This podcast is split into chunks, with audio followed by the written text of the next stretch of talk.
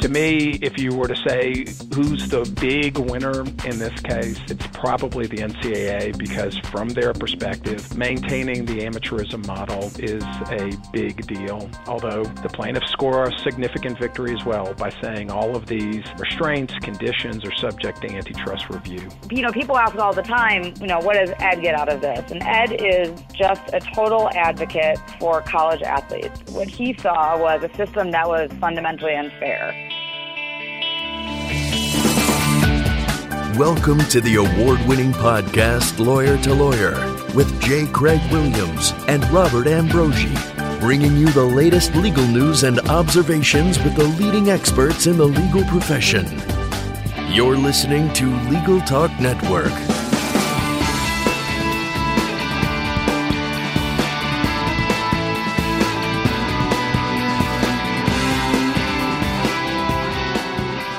Hello, and welcome to Lawyer to Lawyer on the Legal Talk Network. This is Craig Williams coming to you from sunny Southern California. I write a legal blog called May It Please the Court, and my co host, Bob Ambrogi, is off today. And before we introduce our topic today, we'd like to thank our sponsor, Clio, an online practice management software program for lawyers at goclio.com. Well, back in 2009, former UCLA basketball player Ed O'Bannon filed a lawsuit on behalf of the NCAA's Division I football and men's basketball players. O'Bannon challenged the NCAA's use of the images of its former student athletes for commercial purposes.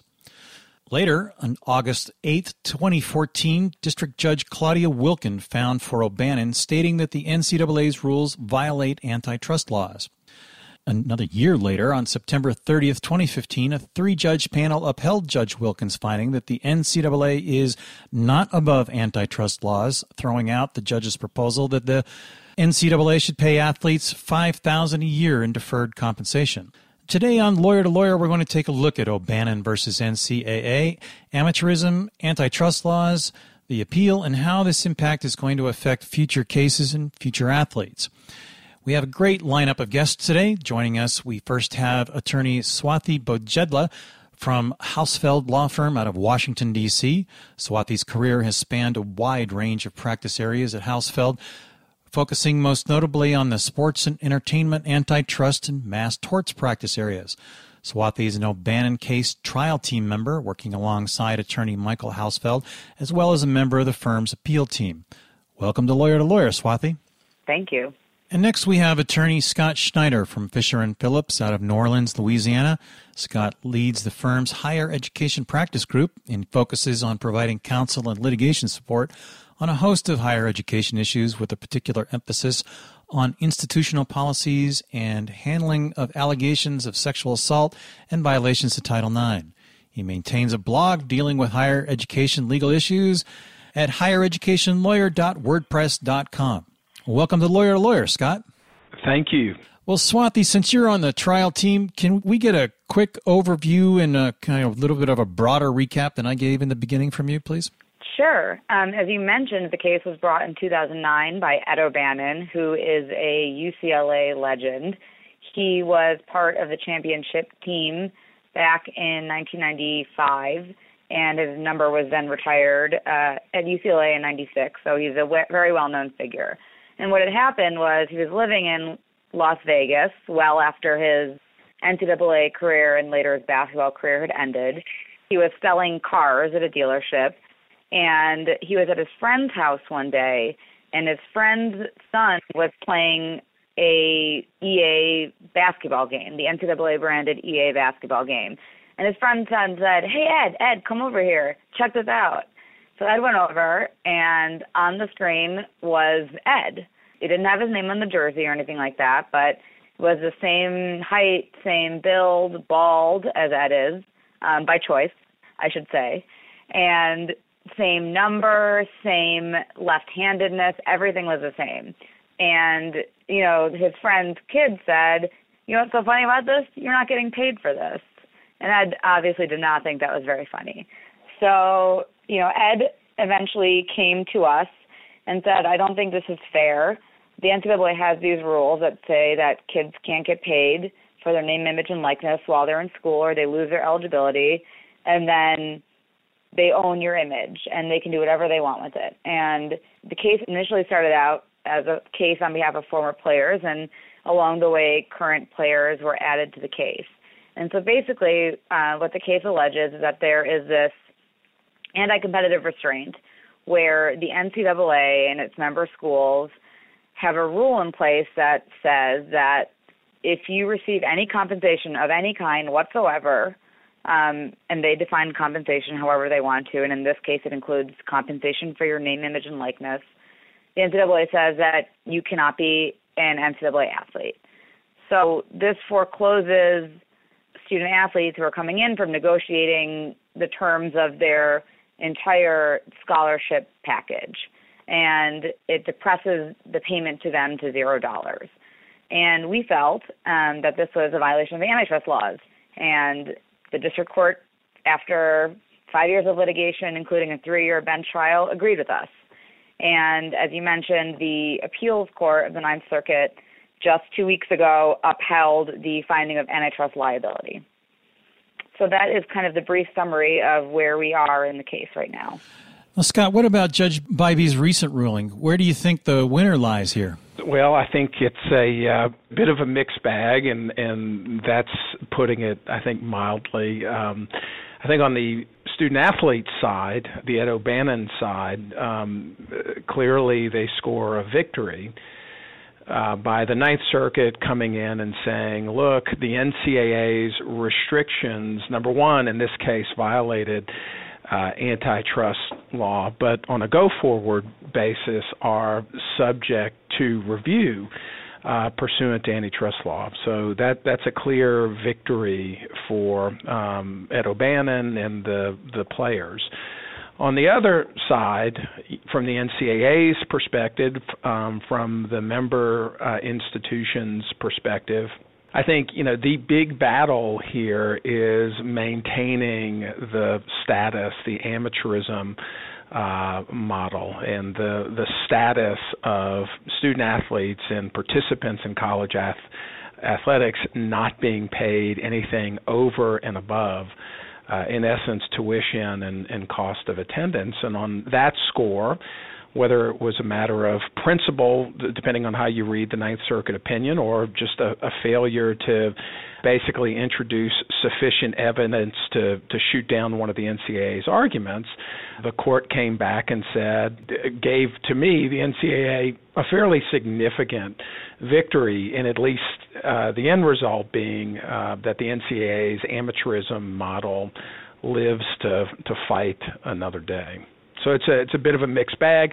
To me, if you were to say who's the big winner uh, in this case, from my perspective, it's probably the NCAA because from their perspective, maintaining the amateurism model uh, is a big deal. Uh, although the plaintiffs score a significant victory as well by saying all of these um, restraints, conditions are subject to antitrust review.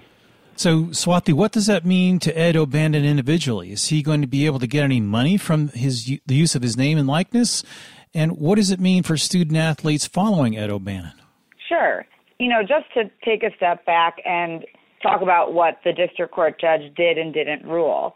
So, the district court judge, Judge Claudia Wilkin, she found this antitrust liability founding and she looked at the issue of amateurism and whether it was necessary to retain consumer demand. And in finding liability for the NCAA, she found that it wasn't essentially uh, enough of a pro competitive justification at the amount of zero dollars to justify the demand. In her injunctive relief, she said that there were two things that the NCAA could no longer do. First, it could no longer have a rule in place that forbade schools from paying cost of attendance. And for those of you who are not familiar with uh, what that means, basically, cost of attendance is the amount of money between tuition, room and board, and what it actually costs to attend a university. And that is different from the school to school basis. And the second thing she did was say you cannot have a rule in place that prohibits deferred compensation to athletes in the amount of up to $5,000 a year. And it wasn't to say that they have to pay $5,000 a year. She just said that if they wanted to put any cap on the amount of money in deferred compensation there would be, it would have to be $5,000 or more. So basically setting a floor for what a cap on that type of compensation would be. And as was just mentioned, the Ninth Circuit overturned the latter portion of her injunction. And so, you know, people ask all the time, you know, what does Ed get out of this? And Ed is just a total advocate for college athletes. What he saw was a system that was fundamentally unfair. And he wanted to go in and rectify it. And you couldn't ask for a better class plaintiff for a case like this because this is something that he's incredibly passionate about and wanted to make sure that future generations of college athletes who put their body on the line every week, forego immense opportunities um, to sell their name, image, and likeness if they weren't subject to these rules, come and play for schools because they really do love to do it. And so, you know, he's not going to get paid any back damage in this case, but you know, I think if you asked him, he would tell you he's incredibly proud of the case that his name is attached to and will forever be attached to, probably almost just as much as his iconic uh, basketball championship. So, Scott, what's different now in NCAA athletes? As of this decision, what changed? I think Swathi is being humble here. Um, you know, one of the things that the NCAA did, I think, primarily in response to this litigation, was to allow for schools to pay for uh, cost of attendance, and that was prior um, to the the ruling, uh, both from Judge Wilkin and from the Ninth Circuit, which was, I think, a fairly significant um, development. Look, I I think, and I think this is a fair statement. You know, big picture, the the NCAA um, in this model um, is under assault in a number of different directions. I mean, uh, a couple of months ago, it was um, the Northwestern unionization case, and you know, in essence, the the labor board gave, you know, frankly, uh, an odd win to the NCAA by essentially punting on that issue. We had the O'Bannon case, we have the Jenkins case um, coming right down the pipe uh, which is yet another antitrust challenge to um, the NCAA model. And you know, big picture, I think what has happened is that you know over the last 20, 30 years, as more money has come in to college athletics, whether it's from ticket sales, but primarily from television and media revenue, that athletes are saying, you know, we want some slice of this. And there has been pressure in a lot of different directions. I've mentioned the labor board and organizing, antitrust, uh, that direction for the NCAA um, to do something, and frankly, to do something outside of the context of litigation to try to resolve these issues. And the only big thing at this point that has been done is, again, that they've allowed now for uh, schools to pay cost of attendance. Swathi, do you think this ruling has any effect on the individual schools' uh, use of money? I mean, when you compare a school like, let's say, Harvard to a University of Texas, it's there's a significant amount of difference in the amount of money that come into those programs. Does NCAA have anything to say about that? Is the O'Bannon case or any of these other antitrust cases eventually going to touch uh, coach salaries and athletic director salaries and the amount of money that flows into these football programs? it's funny that you mentioned that because uh, about a decade ago, maybe longer, there was a cap on the amount of money that could be paid to coaches, and that was challenged, and it was found to be a violation of the antitrust laws, and and that has led to kind of where we are today, where schools compete on all of these different things. You know, there's a whole package that student athletes who are looking at Alabama or Auburn or you know Stanford are looking at, and some of that is coach. You know, if you've got Nick Saban, you know, that's really cool. That guy is on TV all the time. He's a great coach, and he properly gets paid a good amount of money um, in a competitive coaching, hiring atmosphere. And, you know, schools compete on stadiums and facilities. You know, the LSU Tigers have a lot a tiger pen that you know, when kids are coming to see the school, they can take a picture of that and say, "Oh my gosh, this is so cool! I'm going to school with a tiger." And you know, that's kind of an inefficient system that's been built up because what they really are doing is competing for students. And one way they could do that in our model is, you know, with some amount of share of the revenues that are coming in from contracts. And I think Scott kind of hit the nail on the head when he was talking about all the money that's in the system and this case kind of bringing attention to that. You know, the college football playoff just started last year, and I believe, you know, the first year, each of the contract, ESPN's paying $610 million. And that's all new money. That's money that didn't exist in the system just a year ago. So I think people are starting to wake up and say, hey, maybe this isn't like back in the day when people were wearing Letterman sweaters and going to all their classes and, you know, spending some small number of hours on practice and football games and playing schools that are in the same town. You know, kids are flying across the country on a Wednesday or a Thursday for a basketball game.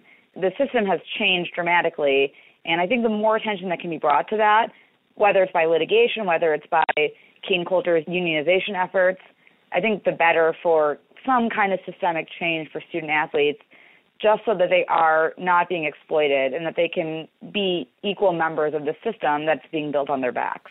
Thank you. Well, before we move on to our next segment, we're going to take a quick break to hear a message from our sponsor. We'll be right back. Hi, my name is Kate Kenny from Legal Talk Network, and I'm joined by Jack Newton, president of Clio. Jack takes a look at the process of moving to the cloud. Now, how long does it take to move to the cloud, and is it a difficult process? No, with most cloud computing providers, moving your data into the cloud is something that takes just minutes, not hours or days to do. You can get signed up and running with most services in just a few minutes. And even if you have an existing legacy set of data that you want to migrate to a web based practice management system like Clio, there's migration tools and migration services that we're able to offer to ease that process. So most firms can be up and running in the cloud in less than five minutes and can have their data imported in a matter of hours or days. We've been talking to Jack Newton, president of Clio. Thank you so much, Jack. Thank you. And if you'd like to get more information on Clio, feel free to visit www.goclio.com. That's G O C L I O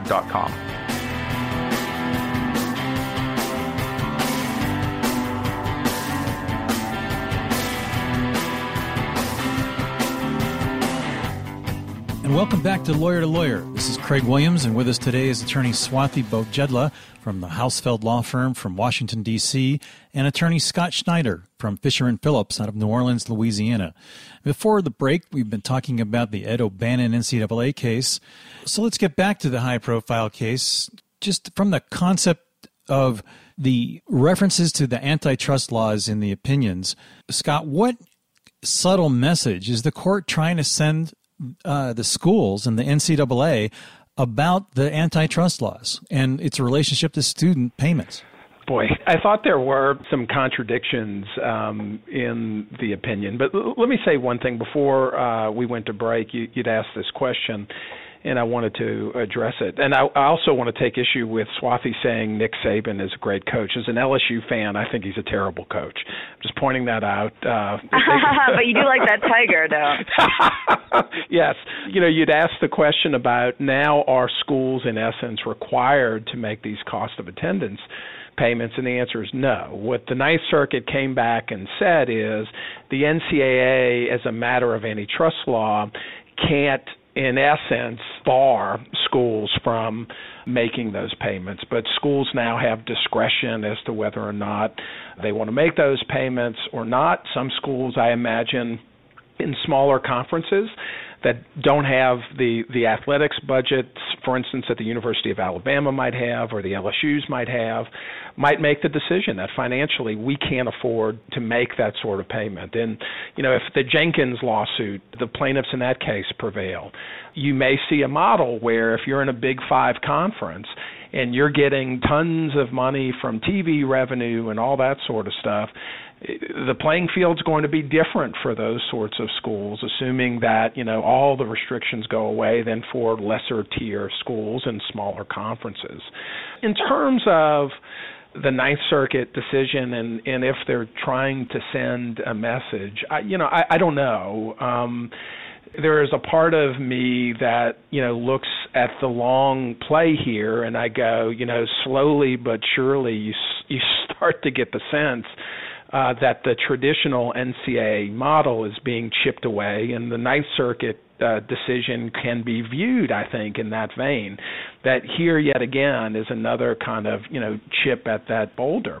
The other way of looking at it is, you know, at least the two-person majority to me was in parts fairly strident about saying amateurism and you know that these student athletes aren't getting paid is precisely what distinguishes college athletics from, let's say, you know, minor league baseball or, or minor league football.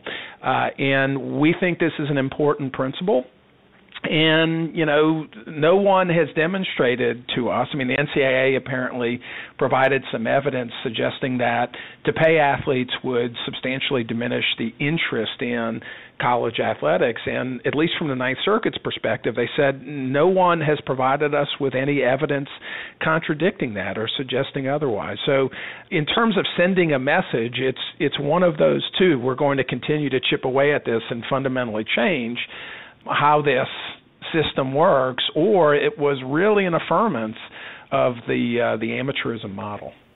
Swathi, before the break, you had mentioned in response to a question about the involvement of the, the big money in sports. I wanted to follow up on that and see if you, because of your direct contact with the NCAA during the litigation as part of the O'Bannon trial team, do you think or have you any indication that the NCAA is going to be changing its rules in this regard down the road? You know, I can only hope that they would. I think that, you know, from kind of what I've read, you know, for example, Steve Spurrier has said in the past, I wish that I could give these kids some money. I mean, it's kind of ridiculous that I'm making this much money and, you know, these kids can't go out and get a pizza at night. Uh, you know, so there, I think there is some appetite amongst coaches and some administrators to find a way to share some of this money. I, I can't imagine that anybody who's in this system and sees how much money is being pumped through it would truly, if they thought about it, have an issue with athletes getting, for example, $5,000 a year in deferred compensation. That just, you know, is not a huge amount of money for a school to pay when they're paying their coaches multi millions of dollars a year and their assistant coaches are making two hundred to four hundred thousand dollars a year. You know, so if it's not done through litigation, I do very strongly believe that the current system, as it is constituted, cannot last that much longer. Just because when you have this much money constantly coming into the system, and as I mentioned, an- another $610 million a year, you know, where is that money going to go? Eventually, it has to trickle down to the kids. I just, I just can't see a way where it could not eventually. I'd like to just jump in on that briefly. If if I see areas where I see a little bit of flexibility from the NCAA, it's in two areas. Number one, it is in giving Big Five conference schools more and more autonomy to basically set their own rules outside of the kind of traditional NCAA structure. There there there seems to be you know a lot of pushback from the the conferences and the, the member institutions and Big Five conferences to say you know in essence we want to have our own set of rules. Um, and, and frankly, you know, there's more money involved with those Big Five conferences than for the overwhelming majority of um, uh, college athletics programs outside of those conferences. That's number one number two, and, and I might be reading way too much into this, but you know, set aside whether or not institutions should be paying over and above tuition or, or cost of attendance. Should they, you know, for instance, um, we have a, a football player in Baton Rouge, Leonard Fournette He's the greatest football player in the country. I love him to death. He's a New Orleans kid. Um, I'm going to take a wild guess that if he could, if NCAA regulations allowed him to, he could probably make a ton of money doing promotions, not getting paid directly from the university, but you know, selling in essence his name, image, and likeness, and profiting uh, off of that. I'm going to take a wild guess. I don't know if for sure, and I would hate to speak for the NCAA, but I have to think there's some talk within the NCAA and member institutions about should we, in essence, allow this? And recently, it sort of bubbled up a little bit when Fournette comes out and he says, "I want to sell my jersey to benefit um, South Carolina flood victims, and the NCAA came out and said, "Yes, you know, we'll we'll allow you to do that." It also sort of came up in the Johnny Manziel context when he was signing autographs for money and was only suspended by the NCAA for a half of a game. But if I had to take a guess, those are the areas where, if you're trying to figure out reform from within, where I go, there's real potential. I think you're right, Scott, because that's a way to grow the pie. You know, I'm talking about it on one side of the case where there's a lot of money in the pie that can easily be distributed to the athletes. And what you're saying, and I completely agree with, is there's so much money out there that could be going to students that's going to nobody right now. And players like Leonard Fournette, for example, maybe they'd want to stay for longer if they can make some money. I know I think I saw something about Johnny Manziel saying something like, you know, if he could make he could have made some money on the side selling his autographs, he may have stayed an extra year. And that benefits everybody. I mean, that benefits the schools to have their star players staying in longer, and they don't have to make a, a decision that's entirely based on money. And you know, it helps the kids out if they want to stay in college and make a little money on the side. You know, that would be great for them. What the NCAA rules do now is when somebody like Leonard Fournette, and maybe, and he maybe he's not the best example because he will probably have a lot of marketing power for a long time, but maybe a smaller time player, this is the prime of their money making, you know, careers. Uh, a lot of them won't make it to the NFL, and to allow them to kind of capitalize on that at the time where they're most marketable is a great compromise position for the NCAA. I think you're absolutely right, Scott, that that should, if if cooler heads prevail, be the next frontier. Scott, what do you think the NCAA's best argument is in favor of amateurism? Is it really that if the kid's that good and there's enough money in the program, he'll make money later on in professional sports? Well, I think what the NCAA's position is, I mean, there are, there are a number of principled positions, but I'll I'll talk about just the economic position. Is you know the way we distinguish our product from you know other athletics products out there is these are kids who are foremost students, all right, and representatives of particular institutions and not mercenaries. And that's part of the appeal of the product and why people are interested in going to games and why people are interested in watching this on TV. And that from a product perspective, if you start making payments to it, you diminish in some way, a tangible way, the the product. And the example that I think they would probably point to is, you know, if you make this minor league baseball, right, or minor league football, there is a market for that. It's not lucrative, it's not well attended, and no one seems to really care about it. So, from from the economic standpoint, the NCAA is basically taking the position, I I think, that this is an inherent part of what we're offering. This is part of the allure of this product is that these people who are participating, the athletes who are participating, are students. They're not employees, they're not mercenaries, and they have to go to school and they get to go to school for free, but they don't get paid. And to, to change that would fundamentally change the market. And I think that's interesting because the the question you've asked is basically exactly what the O'Bannon trial was about. Um, this is exactly the issue we tried. Is amateurism tied to consumer demand? Is it a valid pro competitive defense? And after a three week bench trial with expert testimony from both sides, Judge Wilkin found that no, it is not.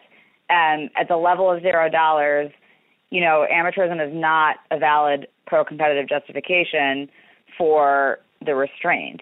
And, you know, you mentioned, Scott, a little bit about minor leagues, and, and that is an argument that the NCAA makes a lot. But there are analogous examples in the past. For example, when the Olympics decided to allow non amateurs to compete, everybody had doom and gloom predictions. Nobody's going to watch the Olympics anymore. It's going to be awful. And they did polling, and everybody said, I'm going to stop watching the Olympics. We had this testimony on a trial, and viewership has only gone up. So, you know, it's hard to gauge exactly what consumer behavior is going to be. But if you look at what's happened in the past, it has not been, you know, people say things in polls that they don't mean. It's hard if you're an LSU fan to say, I'm going to stop watching LSU because I'm really mad that the players are getting, for example, $20,000 in deferred compensation. And I think at trial, the University of Texas athletic director, women's athletic director, Christine Plonsky put it best. She said, you know, if University of Texas had a Tiddlywinks team, people would come watch that because it's the University of Texas. And I think a lot of it is is branding and geographical uh, affiliation and all that sort of thing. That's a really special connection that people have to college sport, apart from what's called amateurism by the NCAA. Great. Well, Swathi, it looks like we just about reached the end of our program, and I would like to invite both of our guests, Scott Schneider and Swathi Bojedla, to share their final thoughts and their contact information if they'd like to. So, Scott, let's start with you. I think it's a um, fascinating issue. Clearly, uh, you know, there will be significant developments over the next several years. It'll be interesting. I know the O'Bannon plaintiffs applied for uh, an en banc hearing from the full Ninth Circuit. It'll be interesting to see if that's granted. I also know that of all the circuits, the Supreme Court uh, takes a particular interest in cases that come from the Ninth Circuit. Maybe there's a chance the Supreme Court takes this one up. In terms of my contact information, best place to get me, if you want to follow me, is on uh, Twitter, and I am Ed Law Dude on Twitter, and you can also reach out to me via email at sschneider at laborlawyers.com. Thank you. Swathi? You know, this is a very contentious subject on both sides, and I have always been strongly on the side that I'm on. I'm hoping that in the next couple of years, the public opinion will continue to turn and continue to see that the current system can't be sustained at the level it's at now. So, you know, my hope is that we'll find a way, whether it's through litigation, whether it's through mediated resolution, whether it's through smart people on both sides just making the right decision for kids and for the schools, that we'll get past this dispute and find a way to let student athletes get a portion of these huge amount of revenues that are coming to the system and we'll find a fair way to deal with all of this. If you want to get a hold of me, you can reach me by email. That's S-B-O-J-E-D-L-A at hausfeld.com. And our website is hausfeld.com. Great. Well, both thank you very much for being on the show. That brings us to an end of the show. This is Craig Williams. Thanks for listening. Join us next time for another great legal topic. When you want legal, think lawyer to lawyer. Thanks for listening to Lawyer to Lawyer Produced by the broadcast professionals at Legal Talk Network. Join J. Craig Williams and Robert Ambrogi for their next podcast covering the latest legal topic. Subscribe to the RSS feed on LegalTalkNetwork.com or in iTunes. The views expressed by the participants of this program are their own and do not represent the views of, nor are they endorsed by, Legal Talk Network, its officers, directors, employees, agents, representatives, shareholders, and subsidiaries. None of the content should be considered legal advice. As always, consult a lawyer.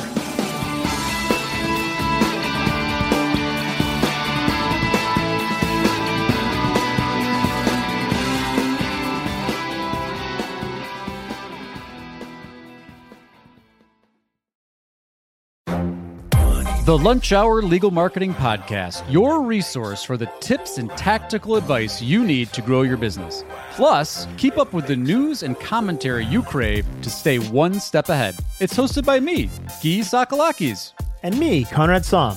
Every other week, we break down the issues holding back your marketing strategy and talk about the changes you need to be prepared for. Check out the Lunch Hour Legal Marketing Podcast wherever you get your podcasts or on YouTube.